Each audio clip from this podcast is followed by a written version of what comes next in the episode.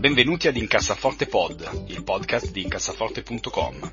Carlo, Tommaso ed io cercheremo di aiutarvi ad avere una vita finanziariamente più serena ed equilibrata, evitando se possibile di spendere soldi in stupidaggini ed investendo i vostri risparmi in modo sensato. Incassaforte Pod, il podcast di diventare ricchi. Oh, un'ultima cosa, questo podcast ha solamente scopo informativo ed il contenuto non è da intendersi come sollecitazione all'acquisto o alla vendita dei prodotti finanziari discussi. Buon risparmio! Buongiorno a tutti e ritornati ad una nuova puntata di Incassaforte Pod. Io sono Andrea Alfieri, con me come al solito ci sono Tommaso De Benetti. Ciao a tutti. E Carlo AstraZeneca. Carlo AstraZeneca. AstraZeneca. Questa settimana molto sì, bene. per forza. Sì, eh, direi, di- direi di sì.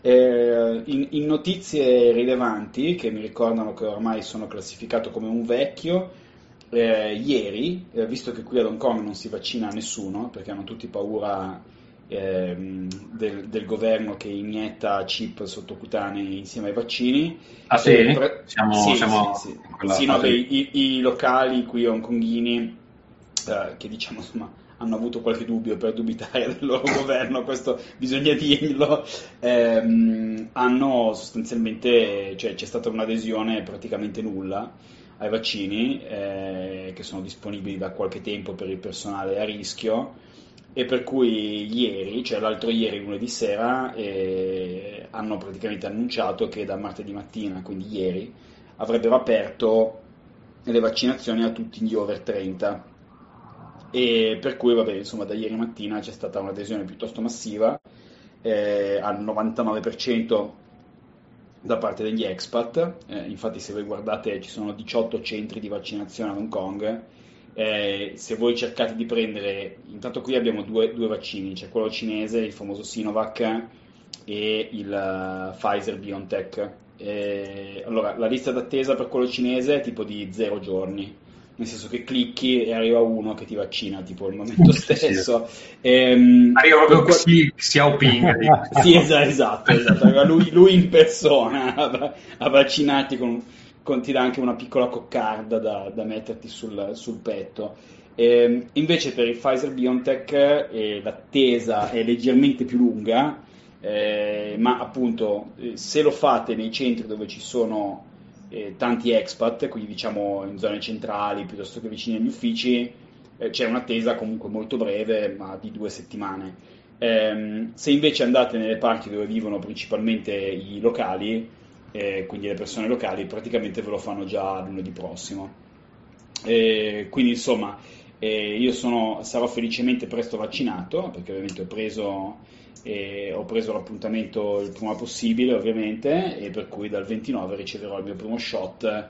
E ovviamente ho scelto per essere patriottico, come potete immaginare, lo shot cinese. Ma No, quindi scherzavo. tu, tu non credi nei, nei microchip eh, nanocellulari che ti vengono infilati nel... No, no, io sono ancora un, eh, un ottuso, eh, uno- una persona ottusa che crede ancora tipo in cose strane tipo la scienza. Sei un Quindi- sognatore, sei un sognatore. Sì, sì, esattamente, esattamente. Quindi io eh, eh, sono una persona semplice, eh, per cui insomma salutiamo tutti gli ascoltatori anti-vax che immagino in questo momento ci amano particolarmente. Ecco, se ci Eh, ascoltano potete togliervi dal, dal feed del, del podcast. Grazie. No, no, vabbè, aspetta, servono anche loro a concorrere al fare mantenimento dei nostri velieri, esattamente. Quindi, Comunque volevo segnalare ai nostri amici che credono nel- nei rettiliani che il 26 giugno eh, del 2026-2027 a Roma è stata indetta una manifestazione che si chiama Manifestazione contro l'ausilio del chip neurale sul lavoro. Quindi preparatevi in anticipo perché me lo segno subito in agenda, come, come- come posso mancare? Potremmo fare un, un live stream di una puntata direttamente dalla vaccinazione, dalla, Sì, dalla es-. Esattamente, esattamente. Quindi qua, insomma, eh, si vedono i primi spiragli, eh, per fortuna eh, gli Stati Uniti oramai stanno vaccinando più di 4 milioni di persone al giorno, quindi eh, sono on target, diciamo, per un ritorno ad una semi-normalità eh, praticamente per l'estate. Eh, L'Europa riesce a confermare la sua inutilità, eh, riuscendo ad essere praticamente l'unico, l'unico posto civilizzato con enorme potere negoziale ad, ad avere eh, una situazione piuttosto più che altro poco chiara, senza una timeline molto precisa, eh, ma vabbè, eh, la cosa positiva è che sembra che insomma siamo più vicini alla fine di questo, di questo mezzo incubo che non all'inizio. Ehm, le borse reagiscono di conseguenza, infatti non so se avete notato, ma insomma oramai sono eh, quasi due settimane che pianino pianino, con volatilità bassa, però le borse continuano, continuano a salire. Ehm, com'è la situazione vaccinale in, in Finlandia, Tommaso? Io ancora non ho la più pallida idea di quando lo farò. Ci sono dei rumor, eccetera, però in questo momento siamo in lockdown, i casi sono al record, che però beh, fa ridere rispetto ai dati italiani perché sono 800 casi adesso, 830 mi pare oggi, però sono il più alto che sono mai stati, quindi... Ma non so, ma perché secondo me è un anno che c'è sta roba. La gente eh, ci crede ma non ci crede, sono in quella fase dove siccome non conoscono qualcuno che ce l'ha avuto non ci credono, no? Infatti l'altro giorno sono andato al supermercato di fianco a casa mia, c'è un cartello gigantesco con scritto mettetevi la maschera, quando, soprattutto quando parlate col personale. Eravamo in tre nel supermercato perché è proprio piccolino e io ero l'unico con la maschera, gli altri due finlandesi tranquillamente senza. Quindi mm, cioè, si vede che, non, eh, che ci credono ma anche no. E sputavano in faccia al personale. Sì, è un po' la, la, fase più pericolosa secondo me, quando dici vabbè basta, mi sono stancato, sono stanco, che poi qui cioè, le chiusure non sono state nemmeno così serrate, però è proprio psicologicamente questa idea che in teoria non sei libero, no? Quindi la gente inizia un po' a, a sbloccare e a prendersi dei rischi che non dovrebbe. Beh, insomma, il fatto che la gente si sia rotta i coglioni è, è piuttosto normale, mettiamola, mettiamola così. Sì, però si è rotta i coglioni di una situazione che alla fine non, cioè, non è cambiata moltissimo rispetto a, cioè, rispetto a quella italiana, è molto più libera. Eh, quindi non so, cioè, si è rotto i coglioni di cosa? Di, di, di rispettare delle regole molto, già molto lasche? Boh. Io penso, e, e, poi vabbè passiamo oltre perché poi è un, un campo minato questo, ma io penso che se vivessi ancora in Italia avrei già imbracciato tipo un fucile, perché, perché a me farebbe impazzire completamente il, il costante schizofrenico cambio di, di, regole e limitazioni praticamente quotidiano. Nel senso che io sono arrivato qui ad Hong Kong, a Hong Kong nonostante ci sia un numero di casi risibile, perché per dire settimana scorsa ce n'erano tipo, adesso c'è stato un piccolo outbreak legato ad una, ad una palestra ma fino a settimana scorsa cioè, si variava dai 9 ai 15 e badate bene, la popolazione di Hong Kong sono 7 milioni e mezzo di persone, quindi è, è, come se in Italia ce ne fossero tipo tra i 700 e i 1000, diciamo, quindi praticamente zero no? rispetto a, a, quello che c'è in Italia, eppure le restrizioni sono molto molto pesanti, nel senso che eh, la mascherina è obbligatoria ovunque, quindi anche fuori, se camminate in mezzo ai boschi in teoria dovreste metterla, ehm, si può non averla solo quando si fa esercizio fisico all'aperto, eh, i ristoranti comunque tuttora chiudono alle 10, i bar sono tutti chiusi, quindi insomma le restrizioni sono molto pesanti, però io da quando sono arrivato, oramai sono arrivato a novembre, eh, le regole sono cambiate due volte, c'è stata prima quando sono arrivato una, una restrizione, perché i casi erano aumentati con la famosa seconda ondata, eh, e poi c'è stato recentissimamente un rilassamento. Eh, quindi diciamo c'è più prevedibilità e la gente non ha quella cosa terribile che io sento dai miei familiari, cioè che tu sei lì il venerdì sera che fai refresh sul cellulare perché non sai cosa fare. succederà il sabato. Insomma, io io impazzirei per quello, devo dire, più io, che per le restrizioni in generale. Guarda, io ti dico che dei tre sono l'unico che è in Italia e a un certo punto ho smesso di guardare le, le restrizioni, devo dire la verità.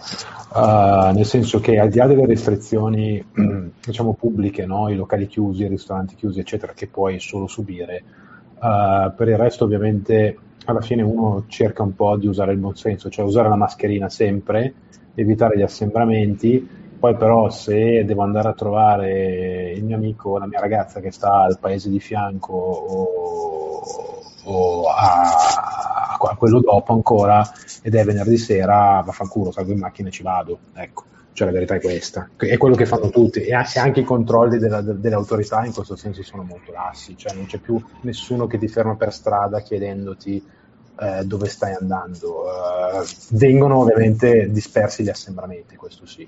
Poi per il resto anche, anche loro hanno capito che con, con, un po' di senso della realtà francamente è, è, è impossibile gestire, gestire, questa schizofrenia, no? anche perché allo stesso momento hai gli asili e le scuole chiuse di ogni ordine e grado in questo momento, ma la gente che va a lavorare sui mezzi pubblici comunque non è di mattina c'è, no? eh, quindi è tutto, è tutto, fatto un po', un po', di rincorso, per cui se a questo Bene. poi assumi, assumi, assumi anche il danno economico, la gente è effettivamente un po' stufa. Chiaro, e salutiamo tutti i tutori della legge all'ascolto e passiamo alle mail. Allora, eh, iniziamo con Giuseppe che ci chiede eh, inizialmente un, un, servizio, quale servizio usare per investire. Eh, Giuseppe, questa non è una eh, bieca promozione dei nostri episodi, ma potrebbe anche esserlo. Eh, ne abbiamo parlato varie volte, quindi ascolta magari qualche episodio precedente. E comunque diciamo Fineco, che è una delle scelte che suggerisci, va benissimo, costa poco ed è affidabile. Eh, ci fa invece poi una domanda più interessante, eh, Tommaso. Sì, dice, mi consigli un libro da leggere per chi come me non sa niente del mondo degli investimenti. Bene, cominciamo Carlo, tu che, che libro consiglieresti?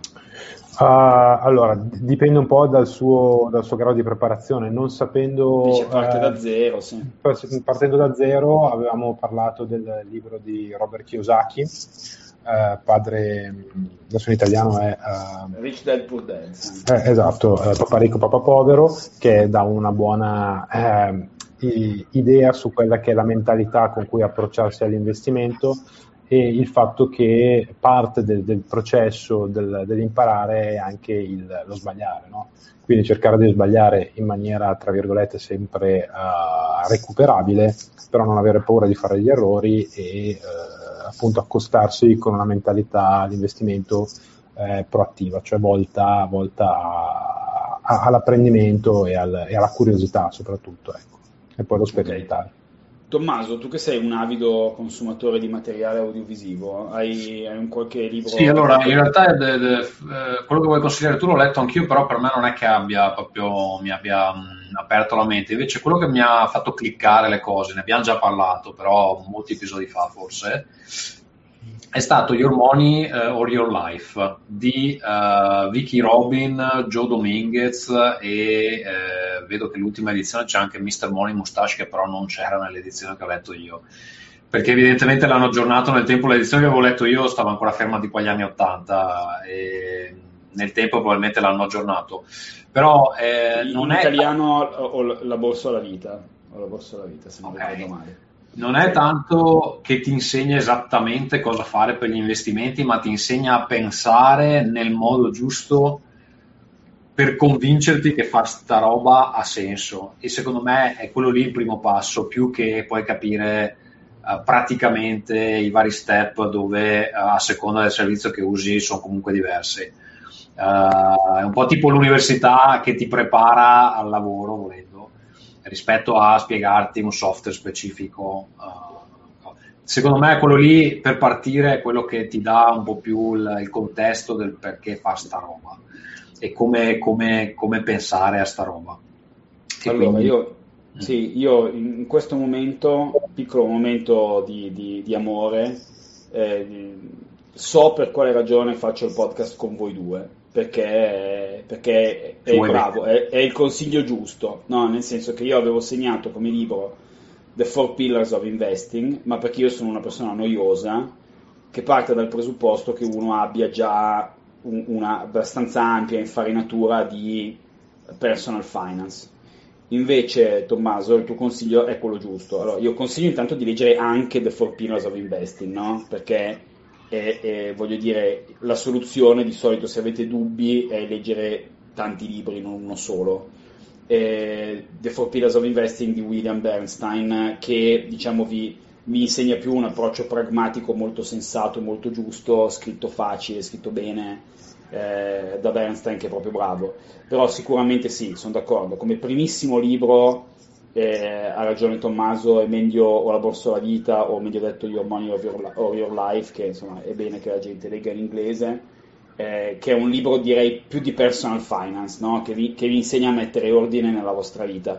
Perché tante volte, questo l'abbiamo detto, eh, riceviamo spesso le domande, no? Devo scegliere questo ETF piuttosto che quell'altro, o devo usare Fineco piuttosto che Interactive Brokers o quell'altro per risparmiare un centesimo.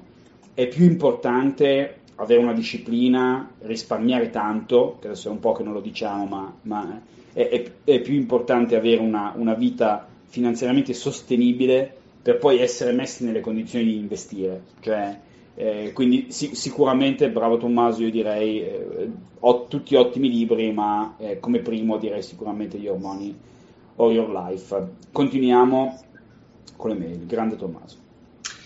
Eh, allora, Fabio ci chiede due domande su replicazione. Quella fisica credo si possa considerare la più solida. Sulle altre, esempio sintetica basata su swap, avete qualche indicazione da dare?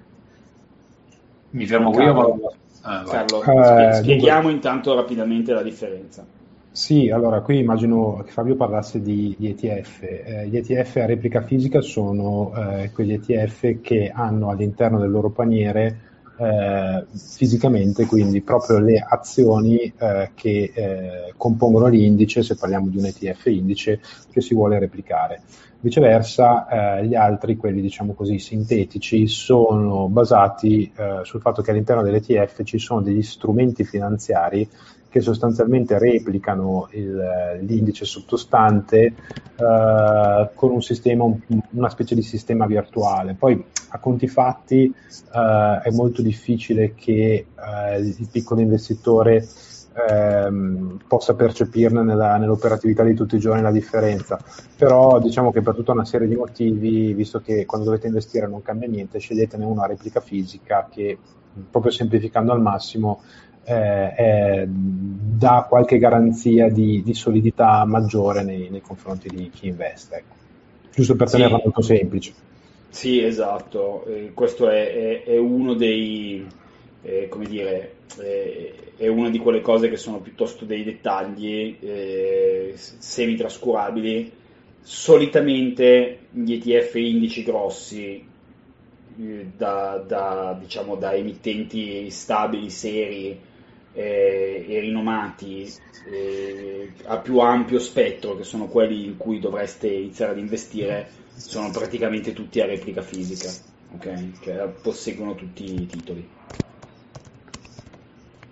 Vai Tommaso. Ok, allora la seconda domanda è rischio cambio. Ho letto che per investimenti a lungo termine usando le monete principali si può trascurare per poi rientrare, immagino si intenda si può trascurare il cambio, per poi rien- iniziare a rientrare in seguito. Come agireste voi? Qua non so se hai tagliato qualcosa perché non capisco nemmeno benissimo. No, questa era proprio la frase e mh, qui ne abbiamo già parlato qualche volta in passato. Lui dice se compri in dollari all'inizio te ne sbatti e poi quando però devi Ma... incassare... Io direi che del rischio di cambio sostanzialmente ne, ci se ne può fregare completamente, nel senso che a meno che uno investa qualche milione di, di dollari, la fluttuazione del cambio è un rischio uh, equivalente o equipollente a quello della fluttuazione del valore dell'azione, quindi chi se ne frega. Io personalmente se devo comprare un'azione in dollari o in sterline, cambio gli euro in dollari e in sterline, me ne frego del, momen- del cambio di quel momento, compro l'azione, guardo la valutazione nella sua, eh, l'azione nella sua valuta di origine, così capisco bene, senza perdermi col cambio, se è cresciuta o se è diminuita eh, rispetto a quando la vendo poi tendenzialmente non la vendo mai, il momento in cui dovessi venderla, se guadagnerò qualcosa col cambio bene, se ci perderò pazienza. Ecco. Però se eh, operate in valute eh, diciamo da mondo civilizzato, per cui euro, sterlina, dollaro e yen, eh, ma forse allo yen non mi dovete neanche spingere, eh, direi che del, del, rischio di cambio sostanzialmente te ne potei fregare quanto vi pare. Sì, anche per, per due ragioni fondamentali. Eh, la prima è che più voi allargate l'orizzonte temporale, perché attenzione, i, no- i nostri consigli partono sempre dal presupposto che voi investiate con ottica di lungo periodo, che secondo noi è un po' l'unica ottica che bisogna avere. Eh, più allungate lo spazio eh, temporale dell'investimento, e meno il, diciamo, il tasso di cambio sarà la cosa che influisce, no? eh, perché comunque fluttua diciamo un pochino più o meno eccetera però ovviamente su, su un 20% su 20 anni non è tantissimo no? è accumulato eh, secondariamente se voi investite in ETF indice ok quindi di, di aziende a capitalizzazione molto ampia solitamente eh, queste, le quotazioni di queste aziende sono più impermeabili al tasso di cambio. Faccio un esempio stupido. Eh, se voi possedete un'azienda come Unilever che vende eh, prodotti o magari non la conoscete, pensiamo a, non so, British American Tobacco che fa le Lucky Strike, è un'azienda in teoria inglese eh, che viene quotata in sterline, però vende prodotti mortali in tutto il mondo. Quindi se un domani la sterlina crollasse mostruosamente, però la maggior parte dei redditi della British American Tobacco sono fatte in valute che non sono la sterlina. Quindi automaticamente il suo valore in sterline aumenterebbe, perché comunque dagli Stati Uniti continua ad incassare dollari, dall'Europa continua ad incassare euro, dal Giappone continua ad incassare yen, quindi diciamo diversifica da solo. Quindi se voi comprate prevalentemente ETF indice, quindi di aziende a grande capitalizzazione, ed avete un'ottica di lungo periodo, il rischio di cambio ha un impatto relativamente minimo che solitamente è più che controbilanciato da quelli che sono gli extra costi, perché questa è la cosa importante, eh, di avere il, quegli ETF che hanno la famosa protezione del cambio, perché la protezione del cambio è una cosa che ha un costo, che quindi quella è una tassa che è costante, e più allungate l'orizzonte temporale, più il danno del costo impatta rispetto al potenziale rischio di cambio. Spero di essere stato chiaro anche se mi sono un po' perso.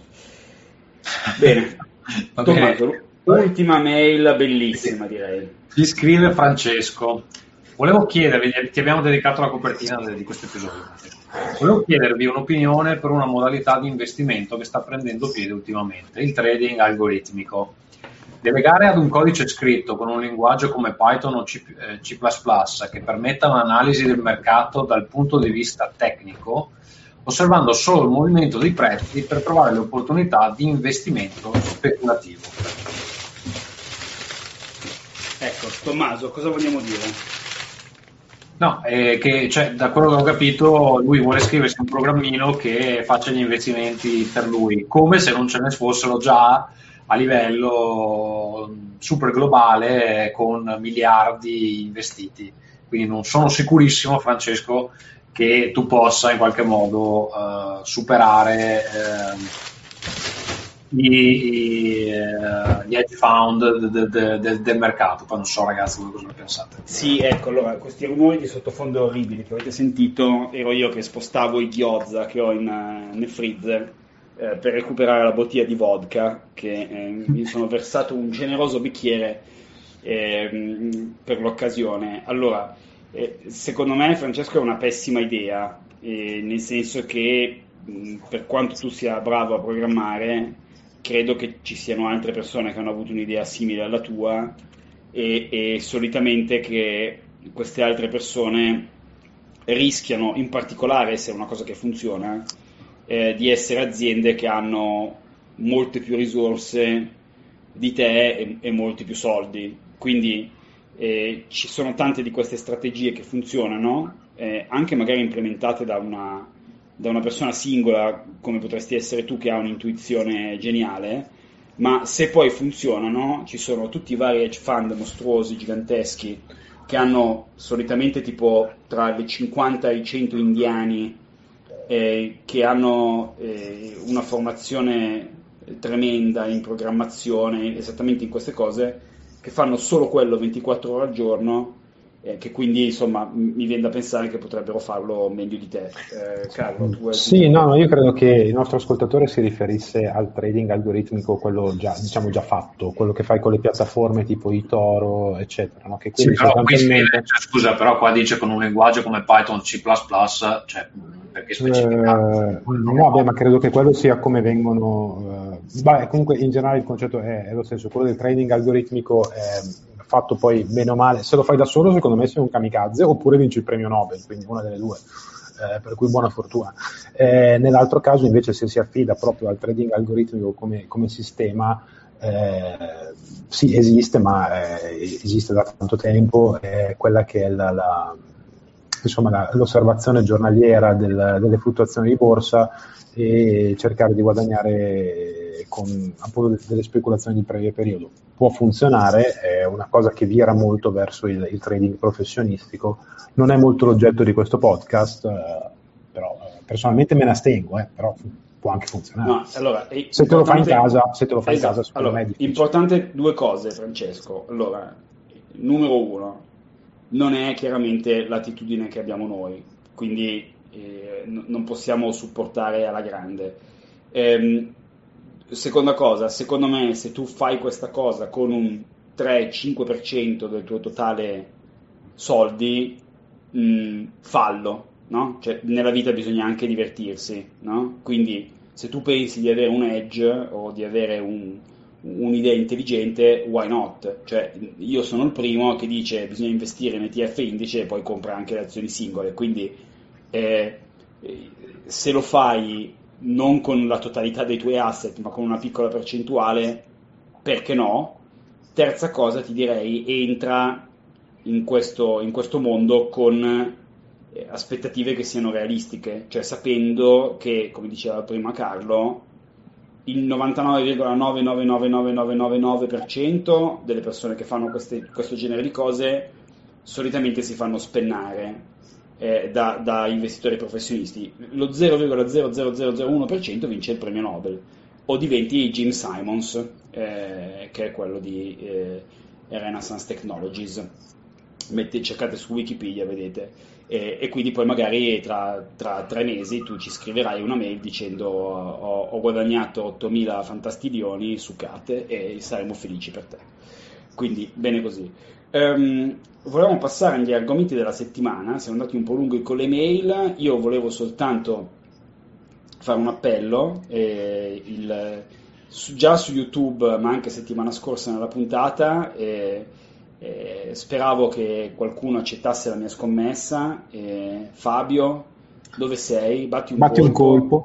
sì, esattamente. Eh, siamo pronti a scommettere che Tesla non andrà su Marte, Tesla o SpaceX non andrà su Marte entro 2028, non farà rifornimento. Mi pare che fosse 2026, eh, quindi no, la, no, no, allora, lui aveva detto 2026, ma in fairness avevo detto che gli avrei anche regalato due anni bonus. Okay. Quindi che entro il 2028 Elon Musk non sarebbe lui o un suo proxy atterrato su Marte, fatto rifornimento su Marte da ovviamente una, una pompa di benzina locale installata da lui e non sarebbe tornato. Elon Eh, Musk, che ricordo- scusate, ricordiamo, è Techno King of Tesla da questa settimana. Esattamente. Esattamente, cosa che immagino rassicura molto gli investitori di lungo periodo. Ehm, quindi ricordatevi, io sono pronto da, da un minimo di 2.000 a un massimo di 10.000 euro, scommessa su long term bets. Ragazzi, Tesla Bulls, venite fuori, scommettiamo che mi piace l'idea di dare tanti soldi in beneficenza. Bene, eh, passiamo ai consigli della settimana. Eh, Tommaso. Allora, io vi parlo di un libro che leggo in bagno, quindi è proprio perfetto per quel tipo di eh, sessione, che si chiama, ma non perché sia brutto, anzi, perché in realtà ha delle storielle brevi e quindi ve la cavate con, con poco, diciamo così, non dovete rimanere in bagno chiusi tre ore. Si chiama Mythos, uh, The Greek Myths Retold, di Stephen Fry, che conoscerete perché è un attore abbastanza famoso. ehm, un attore british abbastanza famoso, mi viene anche il dubbio che fosse eh, eh, fra i... ehm, come si chiamano? Vabbè, non mi viene in mente in questo momento. Comunque l- l'avete visto in un sacco di film recentemente, anche in Nizza Sin che ho consigliato, ma è nell'Hobbit, poi ha fatto un casino di roba, ha scritto 100 libri, eccetera. È un libro dove lui ehm, eh, racconta, eh, riracconta tutte le leggende relative agli dei dell'Olimpo e le racconta in maniera abbastanza ironica, ma in maniera abbastanza simpatica, aggiungendo, aggiungendoci anche de- de- delle note personali, eccetera. ne esce un quadro abbastanza... Allora, a me la mitologia piace un sacco, ne esce un quadro abbastanza eh, divertente un po' del, di come sono configurati gli dei, in particolare Zeus, che è un, uh, un infomane che tromberebbe qualsiasi cosa si muove e ogni volta che lo fa sua, sua mogliera si incazza e metà delle storie hanno a che fare con Zeus che tromba qualcosa che non avrebbe dovuto trombare. Okay. Uh, probabilmente non è un libro molto woke, nel senso che le leggende greche sono piene di, di stupri in simpatia, diciamo così.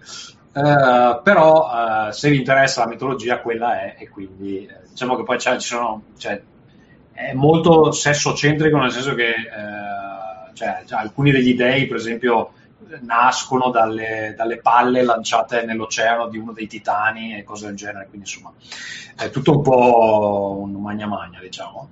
E se vi piace questo libro ce n'è anche un secondo che si chiama Heroes, che invece, perché questo si concentra sugli dei e sui se- semidei, quindi figli degli dei con gli umani. Invece poi ce n'è uno che si chiama Heroes, che si concentra eh, su, su, sugli eroi umani che ho ma non ho ancora letto, quindi sarà la, la prossima cosa che mi metto in bagno. Però vabbè, se vi piace, Mythos, The, Greeks, The Greek Myths Retold, esiste anche in italiano, che penso si chiami Miti, ma devo controllare. Stephen Fry. Si chiama eh. Mythos anche in italiano di Stephen Fry. Okay.